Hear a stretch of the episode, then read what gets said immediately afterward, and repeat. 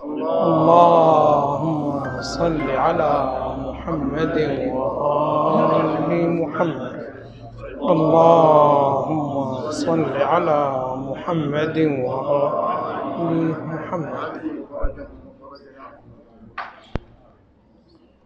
نلاحظ عندما نقرأ القرآن الكريم وهو الكتاب الأول الذي يجب أن يكون في حياة الإنسان.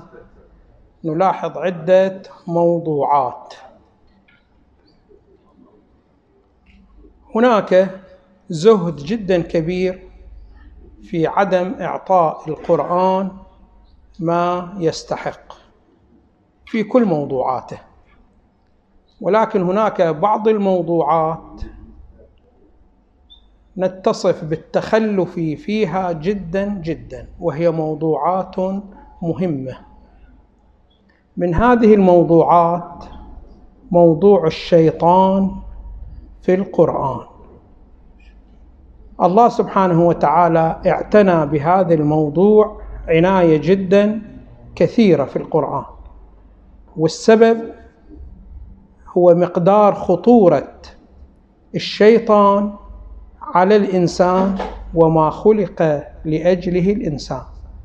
تعلمون بأن الله سبحانه وتعالى خلق الإنسان ليصل إلى الكمال وأكبر مزاحم للإنسان في وصوله إلى الكمال هو الشيطان. الله سبحانه وتعالى ذكر الشيطان في القرآن في ثمانية وستين آية بعنوان الشيطان. وذكره بعنوان إبليس في 11 آية. فجدا تعرض لذكر الشيطان ولذكر إبليس جدا كثير. يعني 68 آية و11 آية. جدا شنو ماذا كثير. فهل نحن اعتنينا بهذه الآيات؟ وطبعا هذه الآيات مو على نحو التكرار. لا. وإنما الشيطان له عدة حيثيات. في كل آية من هذه الآيات يستعرض الله سبحانه وتعالى حيثية من الحيثيات. فلا يظن البعض بأن القرآن فيه تكرار فقط محض تكرار. لا القرآن ما فيه محض تكرار. وإنما عندما ذكر الشيطان في هذه الموارد الكثيرة فلأن له حيثيات جدا كثيرة. فمثلا يقول سبحانه وتعالى ولا تتبعوا خطوات الشيطان إنه لكم عدو مبين. إن الشيطان لكم عدو فاتخذوه عدوا. فهنا هذه الآية المباركة تريد أن تبين حيثية إبليس وما هي علاقته مع الإنسان. علاقته هي العداوة. وعليك أن تتأمل وتتدبر في معنى العداوة. إذا تحققت العداوة ما هي المعاني التي تتحقق معها؟ فهذه الآية فقط تريد أن تبين أصل العداوة بين إبليس وبين الإنسان. خلينا نتناول آية ثانية باب التمثيل. يقول ثم نقلا عن كلام الشيطان ثم لآتينهم من بين أيديهم ومن خلفهم وعن أيمانهم وعن شمائلهم ولا تجد أكثرهم شاكرين. فهنا يبين أنه شنو ماذا إبليس ما عنده أي جهة من الجهات هي مأمونة بالنسبة للإنسان. فالإنسان ما يمكن أن يقول بأنه إبليس ما يأتيني إلا من هذه الجهة فأنا راح شنو ماذا أخلي لي دفاعات في هذه الجهة. لا إبليس هنا يتوعد بأنه راح اتي للإنسان من كل جهة.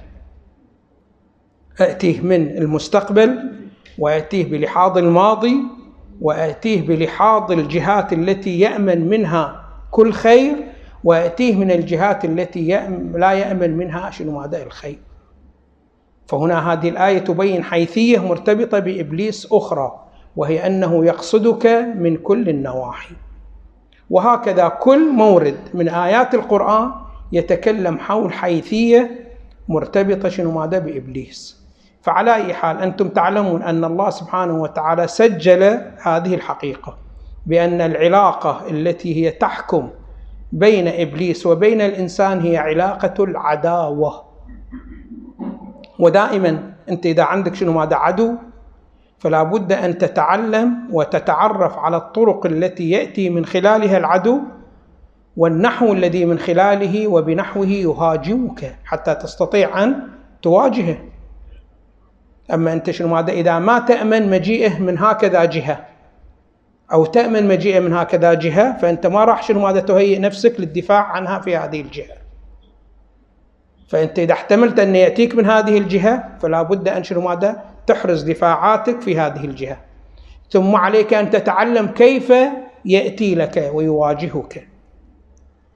وكثير شنو شوفوا كل المعاصي التي يبتلي بها الإنسان كله بسبب شنو ماذا بسبب تدخل الشيطان. ولعدم علم الإنسان بأن هذا من الشيطان ما يدافع الشيطان مع أن الذي أمره هو شنو ماذا؟ الشيطان.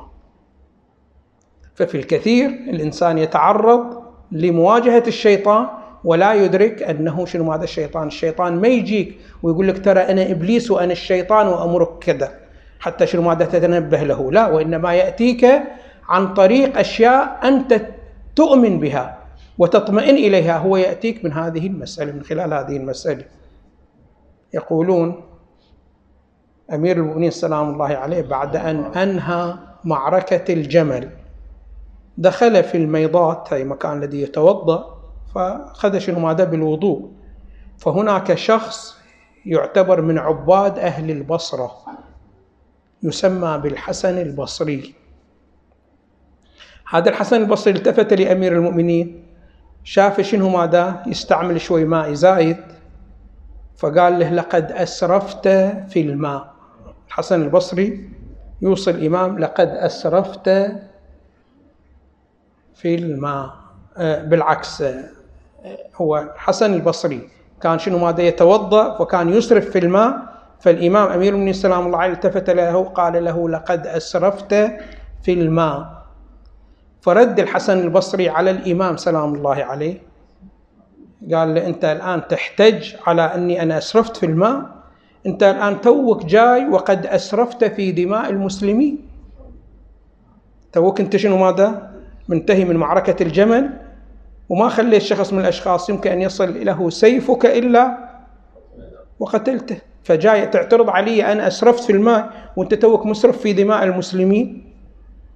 فالتفت له الإمام قال له وما لك لم تنصرهم؟ ليش أنت ما جيت هناك تقاتل وتنصرهم؟ قال أنا خرجت ولكن ناداني هاتف وقال لي ارجع يا حسن فإن القاتل والمقتول في النار. هاي المعركة القاتل والمقتول شنو هذا؟ في النار. ارجع مالك شغل بيهم. يقول فرجع قال له صحيح القاتل والمقتول بالنار ولكن هل علمت من هو هذا الهاتف؟ قال لي لا. قال له هذا أخوك إبليس. وقد صدقك فإن القاتل والمقتول منهم في النار. أما القاتل والمقتول منا فهو في الجنة. المقتول هو شهيد والقاتل هو شنو؟ ماذا منتصر على عدوه. وممتثل لوظيفته الشرعية. فهذا الذي ناداك هو شنو؟ ماذا إبليس.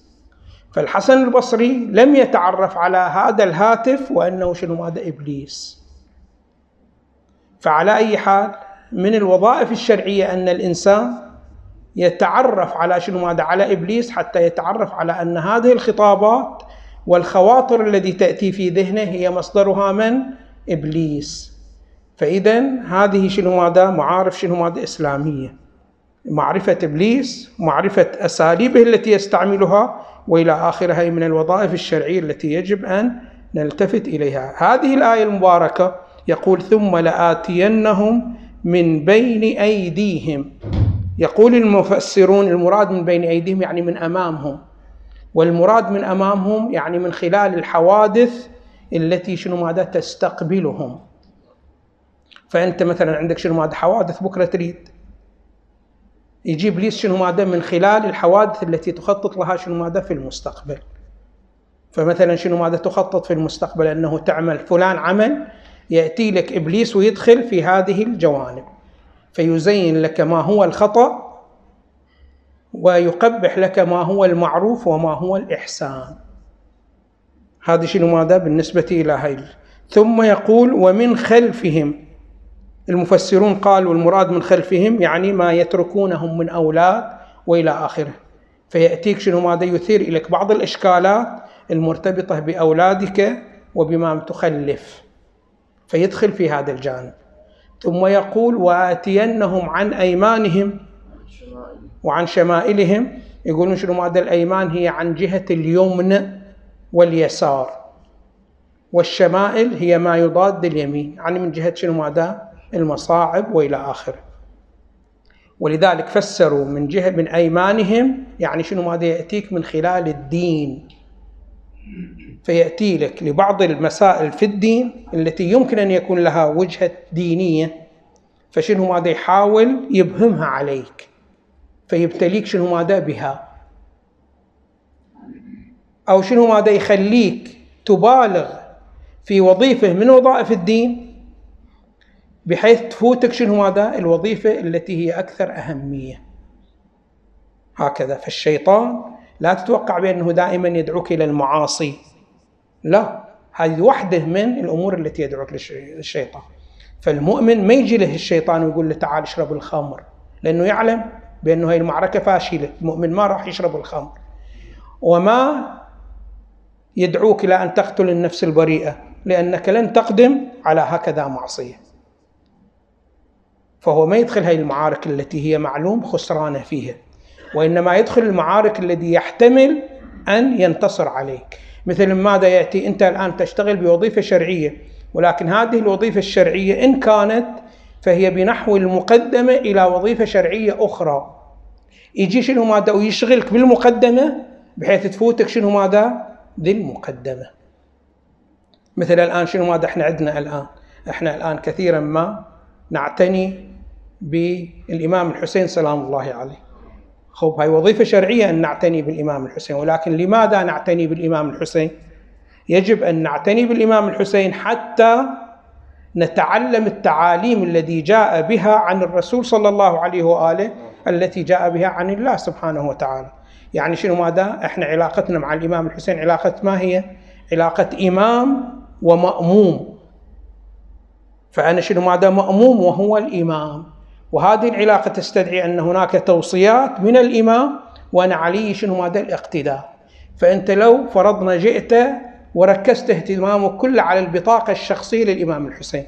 متى مولده كم زوجة تزوج؟ من قتله؟ وإلى آخره. هي كلها مرتبطة شنو ماذا بالبطاقة الشخصية. وما تعتني بالمعارف التي جاء بها الإمام الحسين عن النبي صلوات الله وسلامه عليه. فأنت تقول ما فعلت الامامه هذا شنو ماذا؟ هذا اهتمام اهتمام مرجوح هذا مو اهتمام راجح.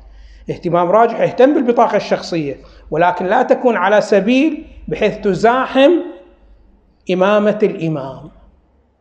هذا شنو ماذا؟ هذا تحرك إبليسي عندما أنت تهتم بالبطاقة الشخصيه وتضيع تعاليم الإمام.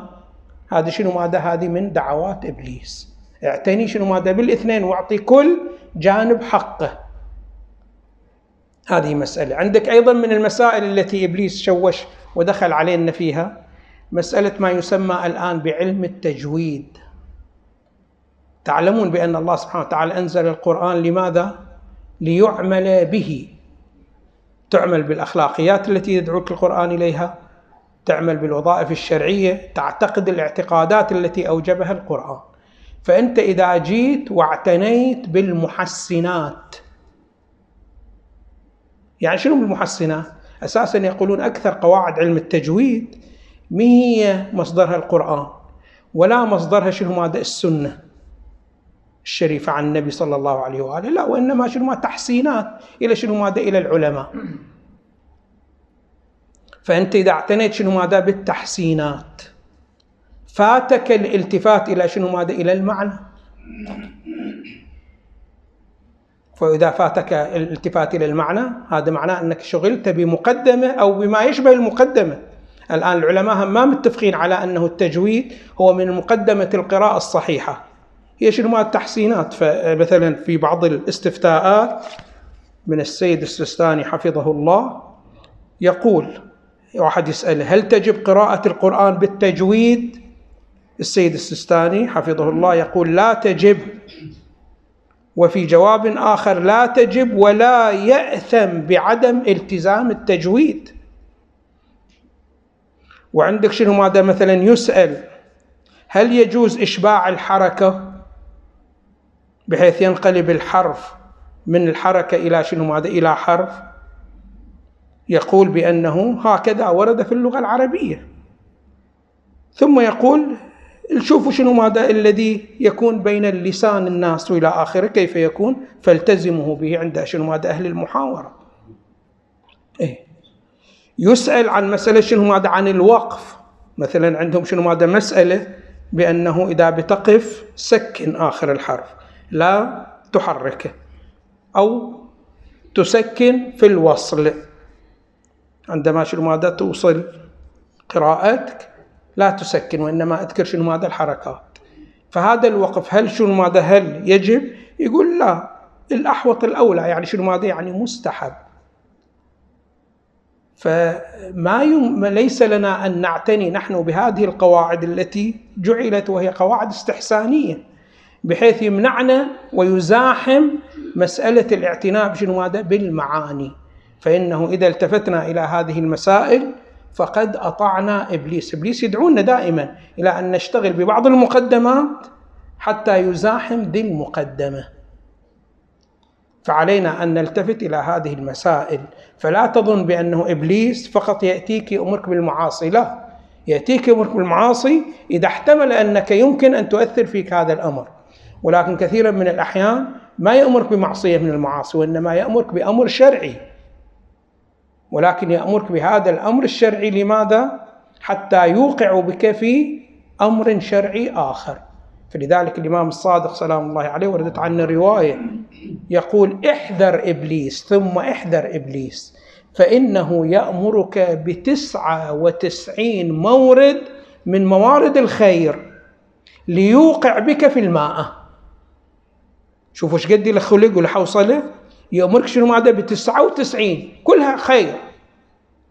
حافظ خوش الرسالة العملية. حتى يوقع بك بماذا في الماء. فلا تظن أنك في مأمن من إبليس. فعلينا دائما وأبدا أن شنو ماذا؟ أن نسمع إلى كلام شنو ماذا؟ العلماء حتى يبين لنا هاي التفاصيل. وعلينا أن نتعامل مع شخصية إبليس كما اعتنى بها القرآن واهتم بها. للأسف الشديد إحنا كثير مضيعين أبحاث كثيرة من القرآن من هذه الأبحاث الأبحاث المرتبطة بإبليس. فلذلك تشوف المجتمع مملوء بالمشاكل ومملوء بالانحرافات والسبب كل شنو ماذا؟ هو الابتعاد عن تعاليم القرآن الكريم. والحمد لله رب العالمين.